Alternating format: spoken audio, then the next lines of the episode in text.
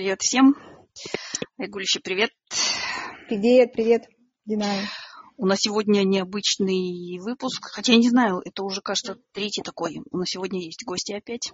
Кстати, у нас в смысле какой-то этот, мне кажется, гендерный перекос, тебе не кажется? Гости всегда... Хотя, с другой стороны, кто к двум сокам пойдет, в смысле, из мужчин, да, в гости? Ну ладно, у нас сегодня в гостях Айгерим Жансулу Кызы, так она себя называет. Мы с ней познакомились в Фейсбуке, лично не к сожалению. Вот, Айгирым, мы пригласили Айгирым в качестве нашего гостя для, ну, в наш вот этот эпизод, посвященный, посвященный Прайд месяцу. То есть там, где мы живем, я живу в Ирландии, в Дублине, и там, где живет Айкуля, весь месяц, короче, мы празднуем безудержно. То есть э, идет прайд месяц, мы, люди ходят на марши, все развесили флаги, все компании, которые э, ну, все компании даже в LinkedIn поменяли свои, свои лого и так далее, да. Те компании, вот. которые хотят привлечь лучшие умы. Да, да, да, да, да. Кадры. Вот, и мы немножко сегодня хотели поговорить просто вообще о том, как э, ну, потому что Айгерим к нам присоединяется из Казахстана, и, может быть, не все так прекрасно и радужно в Казахстане. Мы немножко хотим поговорить вообще о гомофобии, о, ну, не знаю, о, о, даже не о гомофобии, а скорее о такой повседневной жизни человека, живущего в однополом браке в Казахстане. Айгерим у нас как раз состоит в однополом браке. Вот, Айгерим, может быть, вы немножко расскажете о себе. Mm-hmm. Всем привет. А, очень рада знакомству с вами. Спасибо, что пригласили. Меня зовут Агира, а женское полза – это мое мачество, а, которое я взяла после случая с лесбиянкой, насколько я знаю, и феминисткой из Кыргызстана Алтыная Копаловой. Она пыталась дать имя э, мачеству своим детям, и вот судится второй месяц со своим государством. Я живу в Алматы, и, по-моему, последние два года стою в однополом браке. А, и а, ну, готова рассказать вам в этот месяц квиргейтинга, Да, немножко отвлечь нас от карнавала и парадов и поговорить ну, о такой жизухе, короче. Да. Мы снимем свои эти крылья, как там, крылья да, э, да, и ресницы. Слушай, есть такая шутка. Да. Есть такая шутка, что э, месяц гордости июнь, а, и потом дальше идут 12 месяцев гордости гетеросексуальности. Да, да, да, да, да. Да, вот, скорее всего, так и есть. Ну ладно, давай сначала мы, я думаю, мы с Айгуль расскажем немножко в двух-трех словах. Айгуль, что, как ты считаешь, есть у тебя какое-то гомофобное прошлое, настоящее или будущее? Uh, у меня, мне кажется, нет. Я вообще об этом никогда не думала. Uh-huh. Uh, ну, во-первых, мне кажется, я никогда не знала, что бывает, ну, где-то лет, наверное, не знаю, до 16, 17, я не знала, что так, бывает... Минут, такие... минутка в небе ну, голубочки ну, летают на цветочках. Да, давай продолжай, продолжай. Потом, когда я, я узнала, ну, что люди бывают, а мальчики любят мальчика, девочки любят... Э, меня это вообще как-то, вообще никак не, не, мне не вызвало никаких эмоций. Ну, думаю, ну, окей, кому это мешает. Вот. Но я была очень сильно удивлена, как это людей некоторых триггерит. И э, мне до сих пор, вот, мы недавно сидели с моим очень хорошим нашим знакомым, это ну, такой парень, которого я очень уважаю. Ну, то есть он такой self-made, очень умный, все такое. И мы разговаривали о, о меньшинствах. И в моей голове это вообще, ну, это вообще не проблема. Это... И он мне такой, а если твоя дочь или твой сын? И я такая, ну, окей. То есть я не думала, что для меня это драма. И, и, вот, и для меня было большим шоком, что такие продвинутые люди до сих пор э, страдают вот такой гомофобией. И вот с этой точки зрения я вообще удивилась. Я думала, только темные люди, ну, какие-то, знаешь, которым промыли мозги, еще страдают гомофобией. Оказывается, это живет еще в прогрессивных людях. Да, живет и иногда даже побеждает. Слушай, ну у меня в смысле не так все, наверное, радужно. Ну, в том смысле, что я все-таки самая старшенькая из вас троих. Я росла в Советском Союзе, и, соответственно, мне кажется, я вот унаследовала так рассказать, это не особо не обсуждалось, в смысле, в семье, и никаких там протестов, в смысле, никто петиции не подписывал из моих родных и так далее. Ну, то есть всем пофиг, и я, я вообще считаю, что вот именно это и должно быть отношение, ну, как бы, что даже там не любовь и поддержка, а равнодушие, скорее всего, должно быть. Вот это должно быть отношение к, к твоему, к твоей там ориентации, да, потому что, ну, как бы, я всегда чувствую что вот эти вопросы, как будто кто-то кому-то, не знаю, в трусы лезет, честно говоря. Вот. Но как советский человек, я, например, ну, допустим, я, я использовала очень часто, ну, я вообще ругаюсь много, я, например, использовала там пидор, короче, пидор. В последнее время избавилась от этой привычки. А-а-а. Одно время даже я, я помню, я, ну, в смысле, знаешь, есть такой анекдот, что там один еврей другому говорит, слушай, шлема-то пидор оказался. Он говорит, да ты что, денег занял и, и не отдал, что ли? Такой, да нет, в хорошем смысле. И я вот иногда использовала, я, я говорила там, да он, блин, пидор в плохом смысле. Но в последнее время вообще избавилась от этого. И мне кажется, что, как сказать, ну вот какое-то я не скажу, ну, в смысле, меня, мне абсолютно, ну, мне действительно все равно, но я вот в себе, как советский, наверное, человек, несу какие-то, наверное, привычки или какие-то вещи, которые я делаю, и, может быть, об этом расскажет Герем и откроет мне еще дополнительно глаза.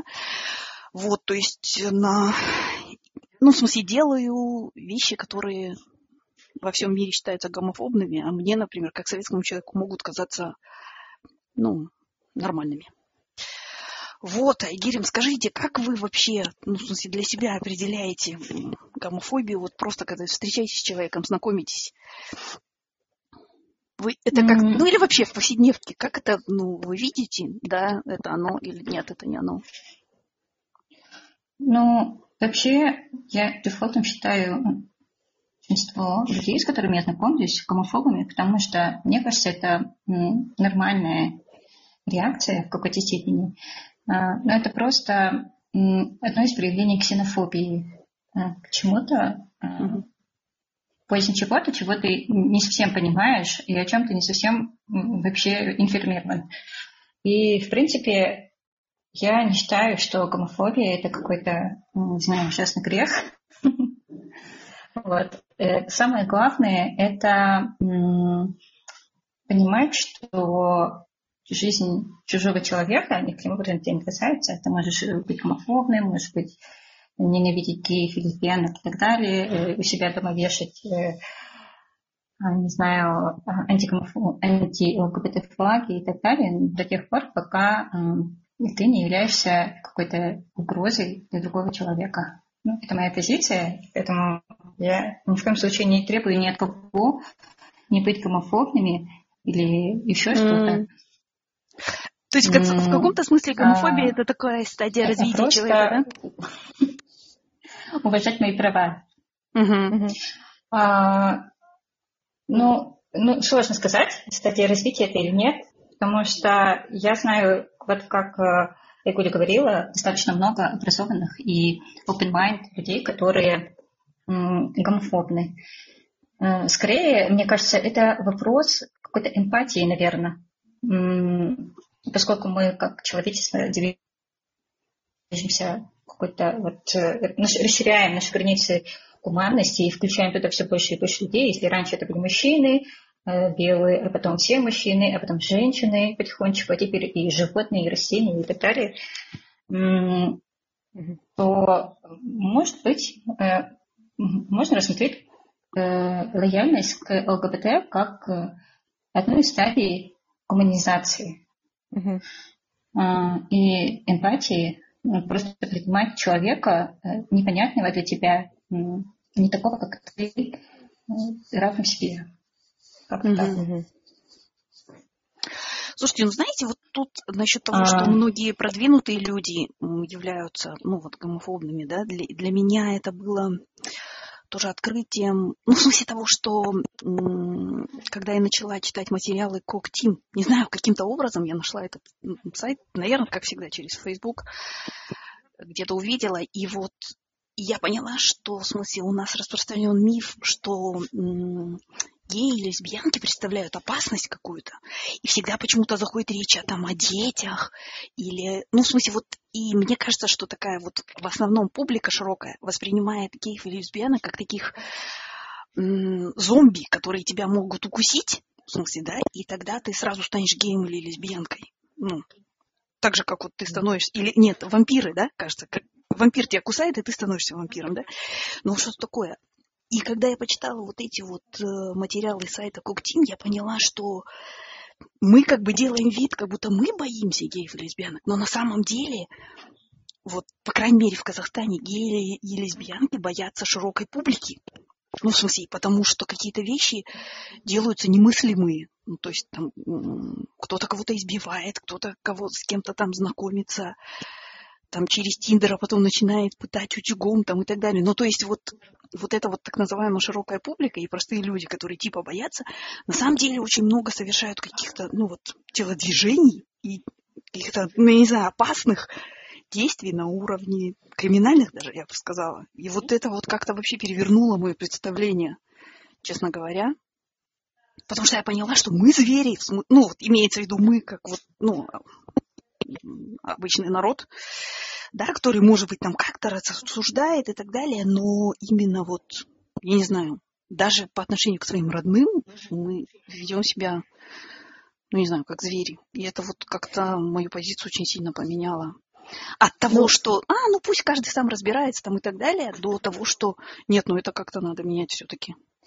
Нет, ну ты знаешь, я, наверное, продолжу все-таки вот, что Айгрин сказала по поводу того, что в целом это, чем гуманее общество развивается, чем гуманее оно становится, тем больше начинает мел, тех меньшие группы делать счастливыми, то есть начинает уделять время и усилия, чтобы обратить внимание не только на массы, но и на более э, уникальные группы, скажем так. И э, моя мысль, мне кажется, уровень садистов, количество садистов одно и то же то есть э, независимости там это гетеросексуальные или какие-то другие связи, моносекс... моносексуальные или как, а, то количество... Меняются только каналы, куда это направляется, да, хочешь сказать? Да, да, то есть э, всегда садисты же, они любят, э, ну вот люди, которые любят насилие и так далее, на тех, кто незащищенной группы те группы, которые не поддерживаются массами, и поэтому, мне кажется, там раньше это были только женщины, там, ну, в большинстве женщины, потом они становятся э, LGBTQ группам. Вот, то есть я не верю, что есть какие-то, что количество там зла и садизма, оно как-то увеличивается. Оно ровное. И оно так уменьшается с общим развитием общества, гуманизацией. Как-то так. Ну, ну да, э, мне кажется, насилие в отношении разных групп, э, оно всегда было.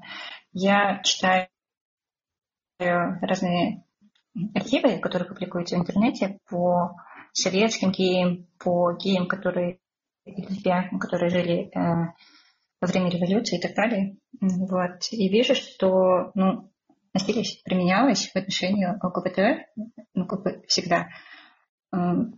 Даже более того, наверное, это поддерживалось правительством, государством, вернее. Mm-hmm. И ну, мое субъективное мнение, что это поддерживалось не только в отношении там, какой-то определенной группы, а вообще в отношении всех меньшинств, там, людей с инвалидностью, этнических меньшинств и так далее. Вот. Это вот к То есть получается, что сейчас вот то, что мы имеем, это наследие, наследие советского такого государства, которое, в общем, ну, подавляло, ну, в смысле, все какие-то меньшинства, в том числе и народ, там, национальный, и, и любые другие, да, и, и очень пыталось нивелировать население, чтобы, ну, не знаю для чего там, чтобы строить в лагерях коммунизм. Ну, ну, это все я, вот на Западе есть э, целая наука, называется queer studies, и они изучают как раз этот вопрос, как мы пришли вот, к, к тому, что мы имеем и так далее. Вот как жили queer-люди, э, это и трансгендерные люди, и интерсек люди, которых по-простому, по-старому называют гермафродитами. А, как они жили, как э, существовали, ну и так далее. А, мне кажется, что это не только наследие, это не столько наследие конкретно Советского Союза, сколько просто тоталитарного строя, когда государство mm-hmm. пыталось э, государство пыталось иметь власть над человеческим телом. Понятно. Ну, а просто вот это же сексуальность, это, это же про тело. Мне да, кажется, да, да, что... это просто та, часть тотального контроля, да? Это попытка регулировать, э, с кем ты занимаешься сексом, с кем ты живешь, э, ну и так далее. Хотя казалось, что э, у Хотя казалось бы, что как будто бы никто не контролирует наши дела.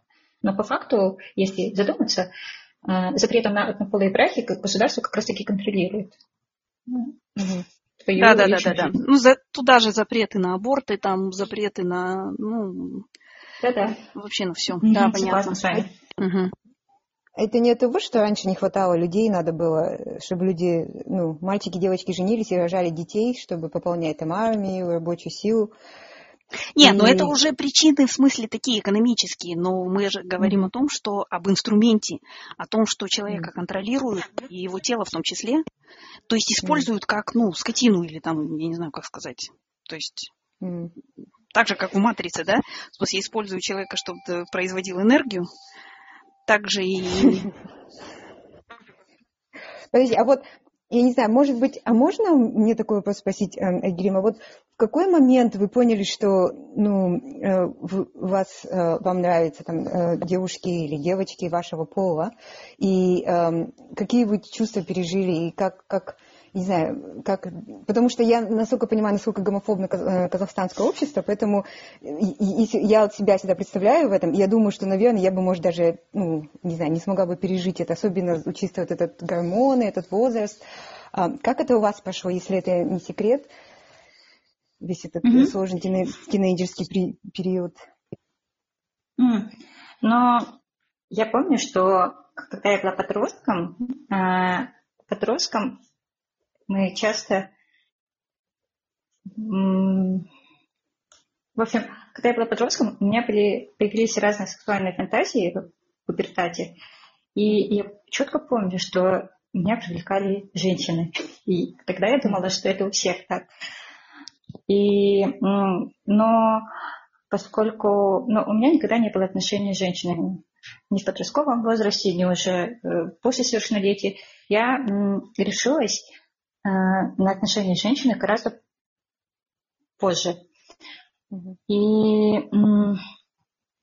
я помню, что лет, наверное, 20 я узнала слово бисексуальность из-за того, что это было в новостях про Анджелину Джоли.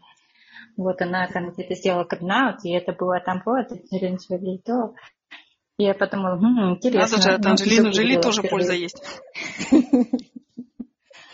Да. Мы от нее узнали и про рак э, груди, и про бисексуальность. Ура.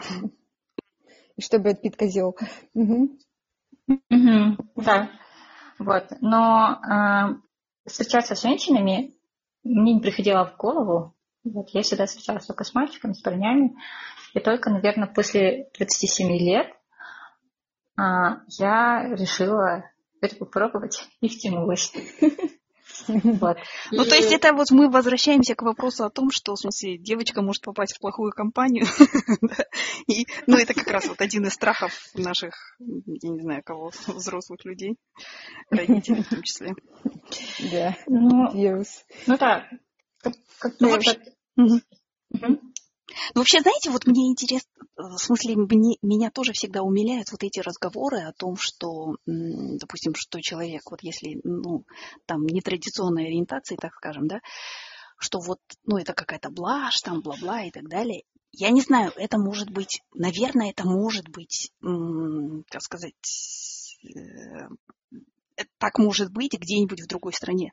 Но в нашей стране, где ты рискуешь там, ну, я не знаю, очень многим, вообще просто это очень тяжело, меня это вот удивляет всегда, когда люди говорят, ой, там, все-все, мы все. То есть получается, что очень, очень, ну, в смысле, сами люди нетрадиционной ориентации долгое время, ну, тоже отрицают ее, можно сказать, да? Да, да, это внутреннее. И я а, ну, я не требую от других людей, чтобы они не были гомофобами. От внутренней гомофобии очень сложно избавиться, и вообще очень сложно ее даже прочекать, потому что ну, ты живешь в таком обществе, где, где половые отношения или подвижная гендерная идентичность, это считается чем-то ненормальным, ну, ты просто не можешь э, изменить установки, которые, в которых ты вырос, выросла. Но вообще про сексуальную идентичность, она же завязана на гендере, на поле, про сексуальную а, ориентацию, вернее, а, нет каких-то однозначных выводов, что это чисто биологическое явление или это чисто какое-то психологическое явление. Поэтому мне кажется, что есть разные, разные исследования, которые приходят к совершенно кардинально разным выводам.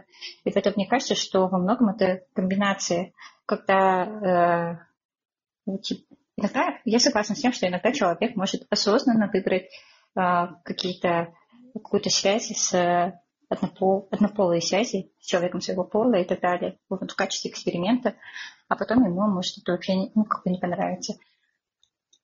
Или ну, как-то так. То есть это настолько сложно объяснить, что а, мне кажется, вот к слову о вредных мифах вокруг гомосексуальности, мне кажется, вредным мифом является то, что гомосексуальность рассматривается только как э, биологическое явление. Это с точки зрения и гомофобов, которые считают, что э, вот они какие-то не такие и с точки зрения а, людей, которые не гомофобны, но они придерживаются того, что человек таким родился. Мне кажется, это очень сложно объяснить, и нельзя сказать однозначно, что то есть здесь люди наши пытаются, в смысле, как вот мы там, ну, в смысле, родился ребенок, да, посмотрели, вот у него Витя такая, там, или на УЗИ, а вот, значит, покупаем ему розовое одеялко, и, короче, она всегда будет, ей будут нравиться мальчики, как бы, да, мы ставим, ну, такой готовый диагноз, который ну, потом может не подтвердиться, да, в каком-то смысле. Ну, не в каком-то смысле, а может не подтвердиться. Ну. А скажите, ну, если вот, да, если просто про бытовуху поговорить, насколько вообще Казахстан, ну, жизнь в Казахстане, даже в Алмате, я так понимаю, что вы в каком-то или в Алмате, или в Астане живете, в большом городе, да, насколько, ну, в бытовом плане какие трудности у вас возникают, если возникают? Да, конечно, трудности возникают, а, но надо еще поговориться, что я живу и работаю в сферах, и люди наименее гомофобны. Это креативные сферы разные и вот, которые еще немножко соприкасаются с правами человека, и все тусовки мои э, любят про права человека говорить. Поэтому какой-то Прямой конфронтации я не встречала никогда в Казахстане.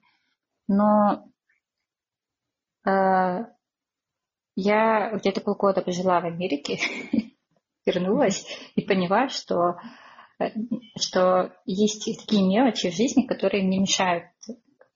Э, допустим, я состою в однополом браке, мы живем с женой, и э, бывает там вот поскандали с ней, вот, как любая пара. Я потом начинаю переживать, что а, соседи услышат и узнают, что мы пара, а не там две сестры или что-нибудь в этом роде. Mm-hmm. Вот. Э, я не встречала на работе гомофобии, но знаю много случаев друзей и подруг, которых, когда их увольняли. Но это мне кажется, очень унизительно, когда тебя вызывает директор и говорит, так-так, ты у нас, оказывается, спишь с мальчиками или с девочками. Там, и это может являться вообще основанием, то есть вот, ну... По трудовому законодательству как бы нет места дискриминации по любому признаку, и по Конституции тоже, но по факту это все происходит. И я просто хотела сказать, что а, ну, у меня нету, к сожалению, ни радости, кейсов про какие-то ужасные случаи избиения. И это прекрасно. Это прекрасно. Но когда я находилась в Америке, я поняла, что жизнь, она состоит из таких мелочей, когда ты, там, не знаю, с любимым человеком сидишь в парке и можешь держаться за ручки, или ты можешь скандалить, сколько тебе хочется, или ты можешь в госучреждении говорить, что вот э, вы супруги, там, в больнице и так далее, и, я, и тебе ничего за это не... Я поняла, что это постоянным следящим за мной оком и все время себя а, цензурирую. И на самом деле, мне кажется, ну, это... Но это очень много ну, ресурсов, ну, да, поглощает, во-первых. А, как бы, наверное, дело не в ресурсах, а дело в человеческом достоинстве, потому что mm-hmm. хочется какого-то достойного отношения к себе и не э,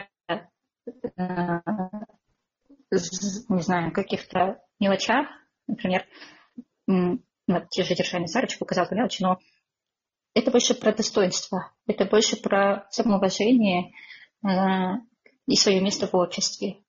Э, какой бы я прекрасной специалисткой и какой бы пользу не была бы, какую бы пользу я этому офису не приносила бы, э, я всегда держу в голове, что, э, что если кто-нибудь там, не знаю, захочет тебя ударить за то, что ты в это полубраке, и сделает это, ему за это ничего не будет. Ну, вот как- как-то так. Да, это ужасно. Ну и скажите, да, вот, а я... а что вы, в чем вы себя ограничиваете вот в таких мелочах? То есть, например, ну вот как вы говорите, что вы не можете сидеть в парке, взявшись за руки. Вы можете, например, себе представить ситуацию, что вы пошли к кому-нибудь на какой-нибудь там, я не знаю, той, и, допустим, танцуете вдвоем? Так бывает? А, а, ну, вряд ли. Я помню, что моя супруга рассказывала про то, как ее звали на свадьбу друзья. И говорили, пожалуйста, приходи одна, потому что тут взрослые люди, они не поймут и так далее. Вот. А, на то и ну, мы вряд ли пойдем, потому что есть родственники, которые, которых это может оскорбить. То есть это своим существованием может кого-то оскорбить. И ну, как бы, вот как-то так. А, и с моей стороны, и со стороны супруги есть э, близкие родственники, которые нас поддерживают, которые знают о наших отношениях. Особенно со стороны моей супруги. У нее просто очень клевая мама, которая, с которой у нас классные отношения. Но если и мы э, встречали Новый год вместе, мы стараемся э, чаще видеться, ходить друг к другу в гости, когда жили в одном городе. Но, допустим, когда к ее маме приезжают родственники, и такой небольшой локальный точек, вот пришли родственники, они мясо варят и так далее, то я туда не хожу. Мы даже это не обсуждаем. Я туда не хожу, потому что это будет, ну, странно потому что ее мама не сможет объяснить родственникам, кто я такая. Ну и по моим родственникам, моим родственникам гораздо сложнее, потому что э, с моей стороны меня поддерживают только моя сестра и брат. Э, старшие Люкиндер. Потому что моем, э, у нас дома гомофобия очень высокая, а у меня нет моральных ресурсов э, ругаться, что-то доказывать или там потихонечку подготавливать все такое. Я предпочла все просто оставить так. Если у меня есть семья, они об этом не знают. Я с ними встречаюсь, мне говорят, ну, замуж когда выйдешь? Вот.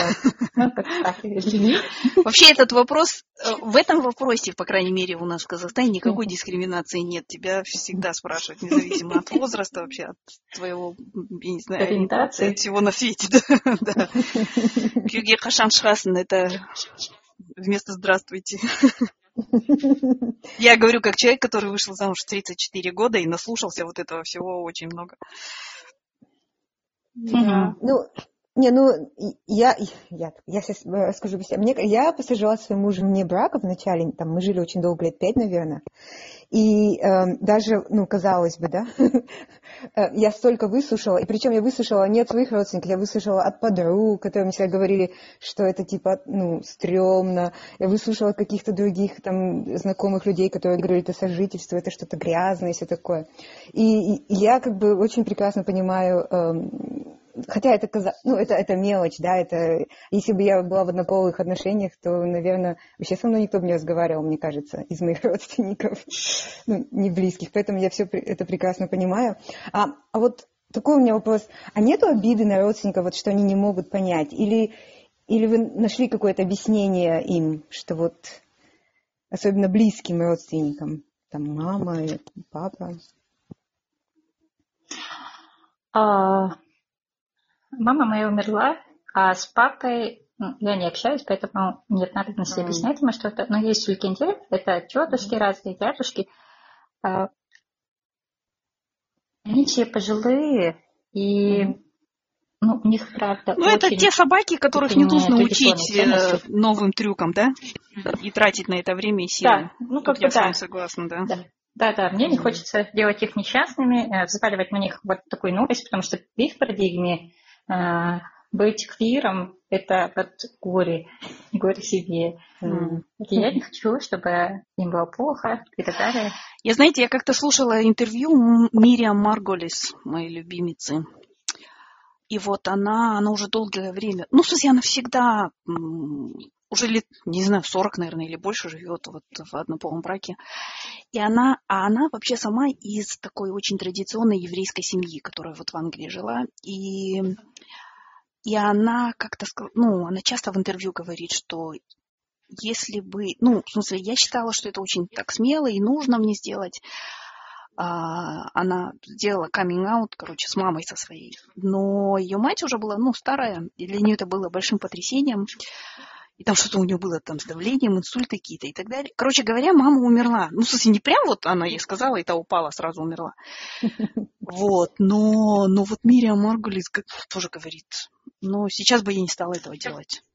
То есть, ну и в принципе, вот, да, эта позиция, ну, как бы, мне понятно. А вот что меняет э, сознание людей? Вот я, мое мнение, что вот делают, когда камин да, знаменитости, и когда я читаю какие-нибудь, э, типа, ну и сидели бы, это уже не новость, ну такие же есть люди, которые любят осудить. Я всегда думаю, что это всегда хорошо, потому что это нормализует э, процесс. То есть если знаменитости, которые, скажем так, они трендсеттеры и все такое, э, делают камин то они как бы освобождают э, нас, простых людей, и дают нам больше. То есть если бы казахские знаменитости э, делали камин и э, это бы помогло бы ну, в целом как бы гуманизации и э, нашего общества. Как вы думаете, девушки? Наверное, мне бы лично помогло. Если честно, я, я жду от наших каких-нибудь звезд а, какой-то творческой формы, песни, клипа про Хантар. Не то, что про ЛГБТ уже. Э, но поскольку это такая политическая тема, и ЛГБТ это тоже политическая тема, то пока что я ну, как бы не встречала комментариев. Не дождемся пока. Да случай с танцовщицей Пика Бризи. Есть такая инфлюенсерка. Э, вот, у нее там куча подписчиков, и она сделала камин и, и, ну, поскольку она не звезда моего поколения, на меня это никак не повлияло. Я надеюсь, что молодое поколение, для них это будет важно. Но для меня бы было важно, если бы, я не знаю, какой-нибудь Мираж Шугунусов, певец, или Махпал Исабеков, кто-нибудь там взял и сказал, а еще лучше Дильназ Ахмадиева. Моя любимая фильм. Правда, Янка. Я бы прямо просто обрадовалась. А я больше всего, конечно, жду от э, наших депутатов, потому что как бы все время вот эти агашки а, рассуждают и в телевизоре, и там, короче, рейтинги себе повышают, и клеймят, и всякое такое. Но чаще всего ты слышишь, что там какой-нибудь молодой человек, там, помню, у меня был парикмахер, который, в смысле, которому там даже операцию оплатил тоже такой агашка депутат. То есть у них была какая-то связь там и так далее. То есть по телеку он говорил там, ой, вот нет, нет, болмайды ондай, біз рухани жаңғыруымыз, короче, и так далее. Вот, ну, а, в, в обычной жизни как бы, ну вот, у него были отношения. То есть я вот от них жду больше всего. Скажите, Агельма, а вот экономически, например, я не знаю, в смысле, то есть вот то, что вы уже упомянули, что вы, например, ну, допустим, вот вы могли бы ипотеку вдвоем оформить? А, нет, в Казахстане, по-моему, можно оформлять ипотеку двум не родственникам. Юридически какие-то вещи можно решить. Э, единственная проблема, мне кажется, в юридических вопросах – это наследство, потому что с наследством в приоритете всегда близкие родственники, какое бы ни было завещание, насколько мне известно. А, но на самом деле вопрос не в том, что есть какие-то юридические перепоны, а в том, что я плачу налоги в Казахстане, и какие-то услуги государственные мне недоступны. А, тест регистрация брака, я не знаю, а, ну и так далее. Все, что отсюда выходит из регистрации брака. Там совместное имущество, человек может э, быть твоим доверенным лицом в разных ситуациях, э, начиная с э, судебных исков, заканчивая, там, не знаю, реанимацией. А, ну, когда человек в реанимации, то туда впускают только самых близких членов семьи, ну и так далее. И это может оказаться а... мама, с которой, например, человек, живущий в однополом браке, не общается уже там 20 лет именно из-за этого, да? Да, запросто. А не, допустим, Но... жена там или муж. Угу. Ну да, да. Я тогда, мне, мне всегда злит то, что эти простые совершенно вещи, которые доступны гетеросексуальным людям, э, в какой-то степени доступны мне, если я захочу оформить брак с мужчиной, э, настолько простые и настолько как будто бы ненужные, поскольку они очень доступны, но когда ты оказываешься в однополых отношениях, они для тебя недоступны. Несмотря на то, что ты платишь налоги, ты работаешь и делаешь все то же самое. Но если на то пошло, я бы тогда предложила бы нашему правительству э, а, не знаю, какие-нибудь налоговые преференции я попытаюсь сделать, потому что полстраны вы тогда государственных услуг. Да, это мне кажется, это было бы очень хорошо. Мы сразу бы от гомофобии избавились бы. Да, Льготные кредиты.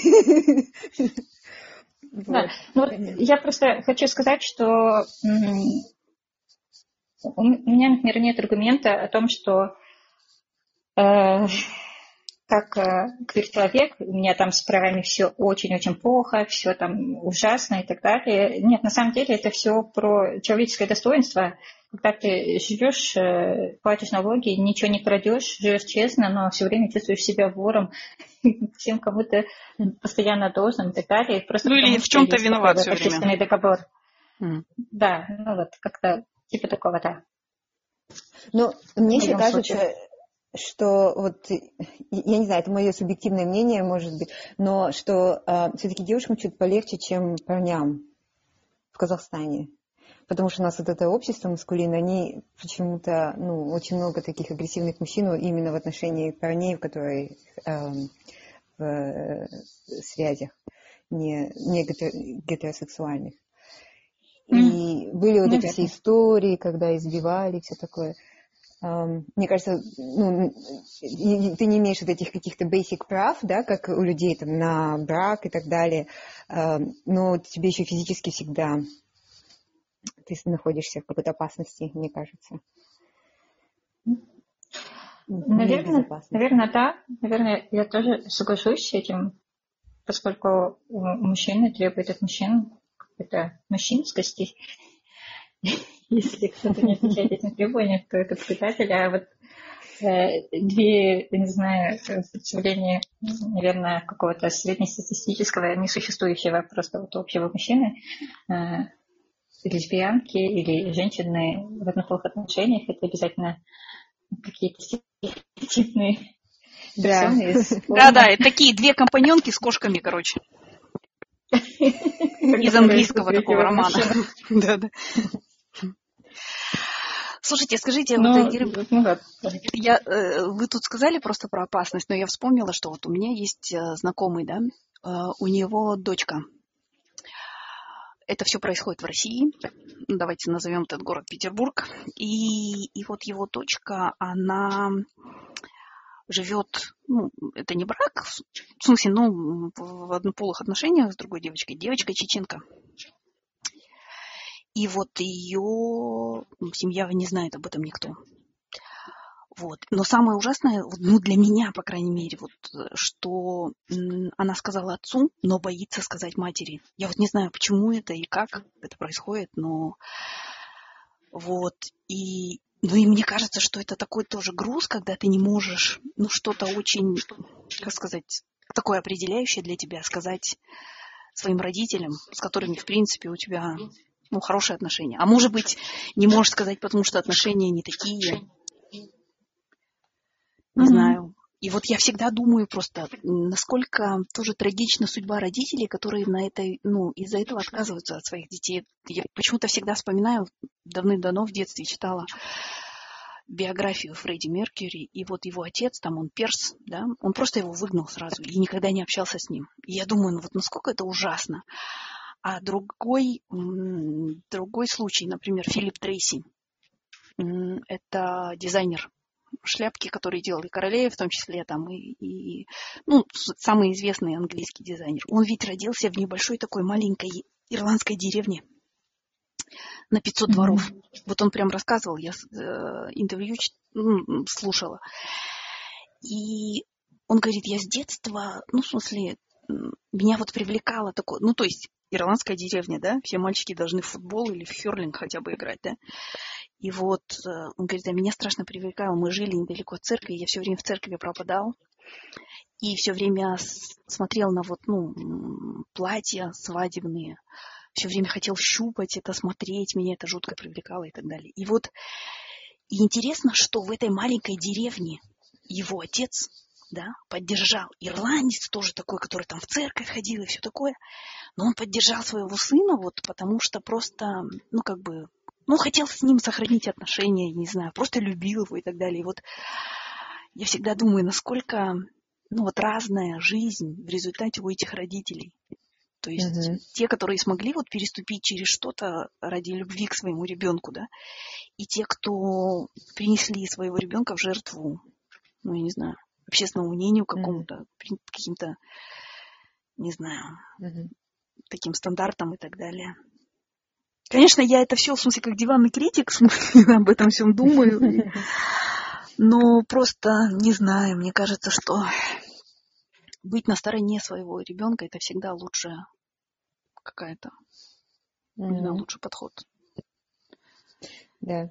Ну, это вообще, мне кажется, сложная тема. Там родители по разным ситуациям, по разным поводам могут отказываться от детей. История показывает. У нас да. постоянно любят это да, делать. Ты мне больше не сын. Я эту, кстати, эту фразу очень часто использую, когда мне звонят и говорят, мама, я тут человека сбил, скинь столько-то денег, короче, на, на телефон. Я научилась это у э, блогерши Олеси Петровны. Я всегда, или когда смс-ку такой присылают, мне всегда пишу, пошел нахуй, ты мне больше не сын. Простите. Да. Ну ладно, слушайте, ну, ну давайте. С одной стороны... Да? Угу. Говорите, говорите, простите. Я просто я просто, вот вы рассказывали историю про этого ирландца, я, мне стало немножко грустно, потому что ну, мне приезжала тетя недавно, и я не смогла ну, круглосуточно с ней тусить, потому что мне хотелось и домой тоже, и со своей супругой побыть. Вот. И она мне сказала, что я от нее отдаляюсь, что я э, там что-то от нее скрываю, что, и, что мне все равно стало на нее. Но я подумала о том, что я не могу ей объяснить ничего. Это просто старалась как-то в силу э, тех тем, которые у меня есть исходных, это Но я чувствую, что моя тетя очень расстроена, что мы с ней потеряли какой-то контакт, какую-то близость, доверие. Но я теперь ничего не могу с этим поделать. Вот. Слушайте, ну, Акирима, а вот с другой стороны, вот я просто думаю про своих, ну, наверное, мои Улькиндер, они были лет на 30-40 постарше ваших, но я просто вот думаю, что мы вот недавно тоже рассуждали в Фейсбуке про, про вот отношение к сексуальности у, у таких настоящих казахов, да, И мне кажется, что вот мне очень часто кажется, что, ну, они бы к этому, ну, в смысле, вот мои какие-то там, они бы легко к этому отнеслись. Ну, не, не прям легко, но по-казахски так, ну, вот он такой, ладно, как моя Пашка там по любому поводу говорила, ну, вот он такой, что теперь? И все. То есть я не знаю, вот насколько, как вы считаете, насколько в казахской культуре, вот в традиционной, в той, о которой мы все время говорим, дореволюционной, это вообще была большая проблема? И была ли это вообще проблема? Ну, трудно сказать, потому что по Казахстану нет э, исследователей, в отличие, например, от соседней России, которые поднимают архивы, ищут свидетельства и так далее. А, я знаю только рассказ художника э, Коныша Бразилиева, у него есть картина, называется «Радужный бутыль», и он к этой картине э, писал где-то в статьях о том, что, мол, он жил у себя в Ауле, и у них в Ауле был человек, который носил платье, мужчина, а, и люди к этому относились нормально. Ну, то есть он не был там каким-то юшкой, каким-то странным, но человек и человек. А, я не знаю, сколько года в Зарбарифе, я думаю, что ему, наверное, лет 60. Может, 55. Вот. И есть, много, есть еще такие устные рассказы, но свидетельства о том, что э, вот, э, вот а в моем ауле была там женщина, которая спала с женщинами нормально, и, ну и так далее. Но этого, мне кажется, мало, чтобы судить. Мне самое интересное, это очень интересно, потому что это ну, не только про секс, не только про отношения, но вообще про мировоззрение наших предков, как они вообще видели мир. Вот. Трудно сказать, бывают проблемы или нет. Да, мне кажется, что наши, у наших предков меньше, больше было цветов, меньше было белого и черного ну, не знаю, такое мое... Вообще, знаете, я, вот для меня, например, очень, ну, я думаю, что все-таки гомофобия каким-то образом это последствия лагерной советской культуры. И вот здесь вот этот вот парадокс есть в том смысле, что в лагерях как бы в силу вот, ну, изоляции и так далее, это, с одной стороны, ну, процветало, да, но при этом, угу. но при этом это еще и шеймилось, в смысле, а, и причем одними и теми же людьми. Ну, то есть вот э, когда там вот, ну, в смысле, всякие, ты читаешь рассказы, и там кого-то, как это называлось, опустили, да, но кроме вот этой жертвы есть же еще и тот человек, который это делает, и вот я, у меня к нему, ну и к его какой-то сексуальности большие вопросы тоже, честно говоря.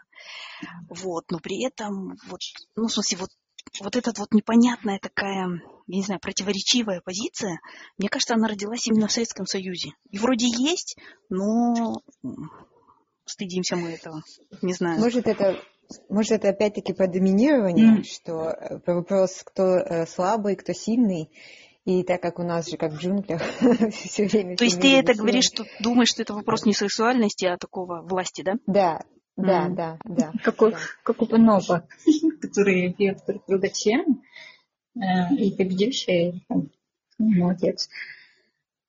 Да.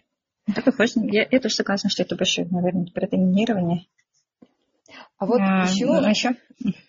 Угу. Oh, sorry. Вот Э, про новое поколение хотела спросить. Вот эм, вы упомянули, что блогерша сделала камин -аут. Вот новое поколение, ну какое сейчас? И новое поколение, я имею в виду, ну 20-летние, да, там 16-20 лет. Они же другие, да? Они к этому проще относятся, нет? Ну,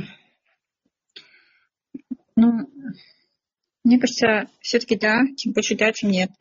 Потому что у них есть интернет, у них есть э, доступ к, к не знаю, к другим книгам. Не те, что читали мы, не знаю, там Тургенева или еще кого-то, они могут читать э, современную литературу, которая достаточно толерантная.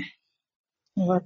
И я тоже замечаю, что э, среди моих, не знаю, племянниц что они меньше заморачиваются и меньше склонны давать себе какое-то определение там, э, для себя как-то называть. Вот. И меня это очень радует. Это клево, мне кажется, они были свободные, более честные самими собой, наверное. Хотя есть случаи, когда старшее поколение все равно имеет влияние на детей. Mm-hmm. Например, тот же мальчик из Ниша. Mm-hmm. Правда, там сложно докопаться, докопаться, докопаться до истины. Мальчик из Ниши, который закончил жизнь самоубийством. Но то, что там, возможно, была гомофобия, мне кажется, да, это, мне кажется, это вероятно. Но, но в целом, да, в целом молодое поколение, особенно подростки нынешние, никуда более куда больше с уважением относятся к себе и не согласны, не знаю, кого-то считать вторым сортом, или себя считать вторым сортом, ну и так далее. Ну и вообще какие-то ярлыки клеить, да, в том числе. Жесткие такие, неотдираемые. Да. Да. Да, да, да. Уже нет какой-то необходимости как-то себя называть, угу. по каким-то категориям для них. Да, да, да, да. И эта одержимость на скрепности и сакрализации тоже, в смысле, мне кажется, в да. них меньше, соответственно. Слава богу, как всегда, все, э, ну, плачут часто, что ой, новое поколение то, новое поколение все. У меня вся надежда на них, честно говоря. на тех людях, которые будут просто говорить, знаете, спасибо, но я не хочу тут умирать на работе, до свидания, короче, и так далее. Ладно, Елена, давайте поговорим о, о прекрасном. Скажите, где вы уже упомянули, что полгода жили в Америке. Вообще, есть ли страна или место, где вы чувствуете себя лучше всего? И чем, чем оно отличается? Mm. Ну, во многих странах я была как туристка, и как туристка больше всего в безопасности я чувствовала себя переманной. Мне очень понравилось. С теплотой вспоминаю это место, где жила какое-то время в городе Ахен. Вот. Но это все-таки туристский опыт.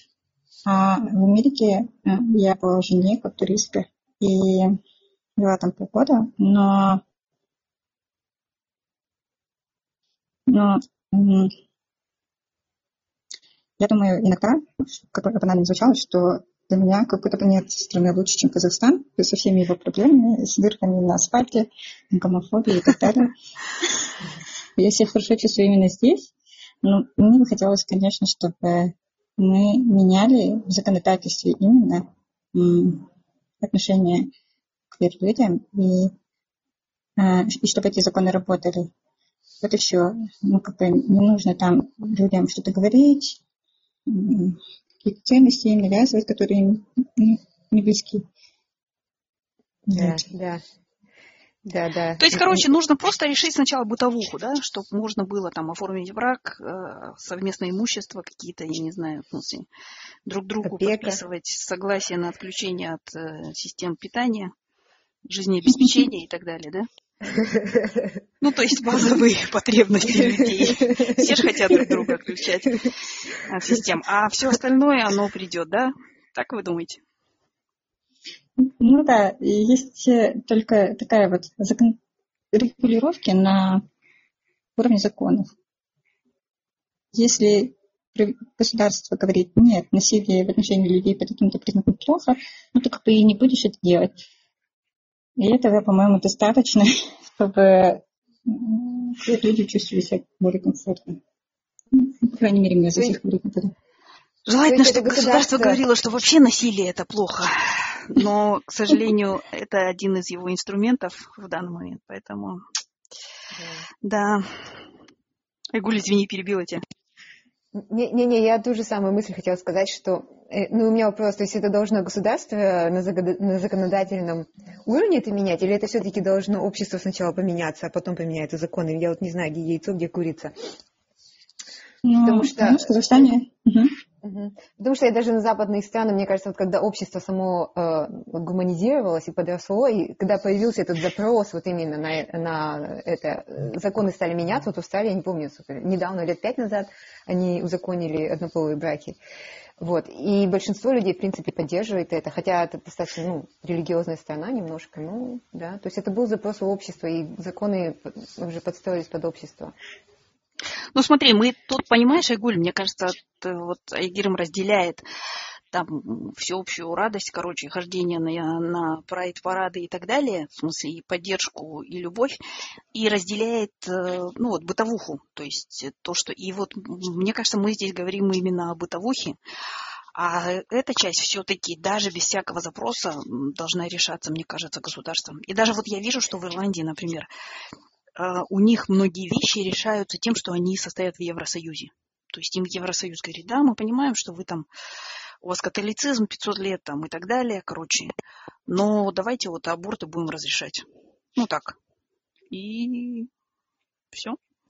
Да, но видишь, видишь, э, как у нас, например, какая-нибудь партия приходит к власти и говорит, да, мы там за э, брак, э, однополые браки, да, и потом, в принципе, люди голосуют за них, и они приходят и вводят эти законы. А, то есть, я, ну да, это немножко другое, потому что в Казахстане нет выборов, возможно, непонятно, как это работает. Но моя идея то, что государство никогда ничего не будет делать, пока оно не почувствует, что обществу это нужно. И а общество казахское, ну, я не знаю, наверное, когда начнутся камин у селебрити, тогда, может, начнется ну, запрос. Да, может быть, у нас общество и не такое гомофобное, поскольку нет никаких, никакой статистики, есть только какие-то непонятные люди, которые выкрикивают из интернета, Поэтому, если государство вдруг захочет, э, и люди вдруг будут не против, для меня это не будет э, открытием. Мне ну, слушайте, Герм, вот вы девушка молодая, а я, например, помню 90-е годы. В Алмате было несколько гей-клубов. Люди туда тусили, тусить ходили, танцевать. Ну, в сейчас мы вот, мы живем в 22 году, и нам кажется это, ой, нет. Ну, в смысле, что это невозможно. А в 90-х это было возможно, потому что всем было похрен. И я лично считаю, что вот эти все гомофобные движения, так же, как и националистические многие, это все кормится, как и в России, нашим государством, в смысле для вот обеспечения, как все диктатуры, они должны опираться на какую-то скрепность и такую там, так называемые традиционалистские там ценности. И мне кажется, что вот, ну, я считаю, что гомеофобия во многом, в смысле, растится государством, ну или там какие-то акции проплачиваются, так скажем. То есть, mm. не знаю, ну это мое мнение, да. Ну то есть я, я тоже считаю, что Казахтар, ну там умер, шмумер, как там моя подружка говорит, неважно, кто с кем спит, лишь бы все высыпались. То есть как mm-hmm. бы, ну, выспались все, ну нормально. То есть, yeah. да, я тут согласна. Ну ладно, дамы, Айгерим, у меня чувство, как будто мы вас зажали с двух сторон и пытаем две тетки. Спасибо вам огромное, что вы согласились с нами поговорить.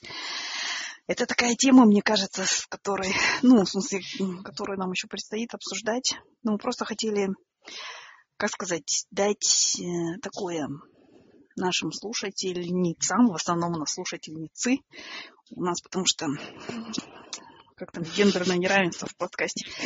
Вот. Дать представление о том, как вообще повседневная жизнь выглядит, и что на самом деле, ну, не знаю, и, и надеяться на то, что материнские чувства и какое-то сочувствие, любовь и все прочее в наших людях, в наших женщинах, по крайней мере, возобладают.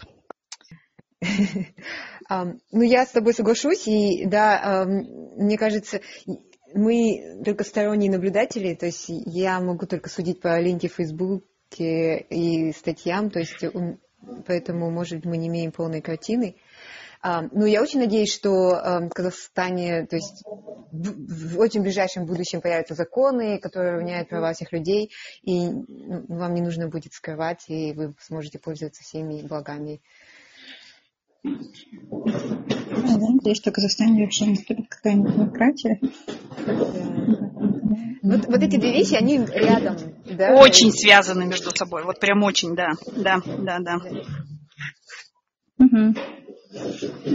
Вот. Спасибо вам большое, что пригласили. Спасибо. Потому что это мой э, любимый подкаст. Продолжайте, продолжайте развить эту тему, да. Ваши голоса. Потому что я настолько привыкла к вашим голосам, и теперь разговариваю, это интересно, интересный опыт. Да, спасибо вам, что э, пришли, поговорили с, нам, с нами. Всем а нашим слушательницам желаю просто любви и милосердия во всем и ко всем. Да. Любовь – это все. Любовь победит.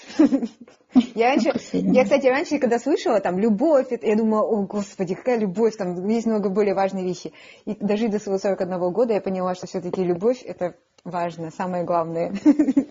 Все остальное придет. Давай, пока. Пока, Игорь, спасибо, спасибо огромное. Пока.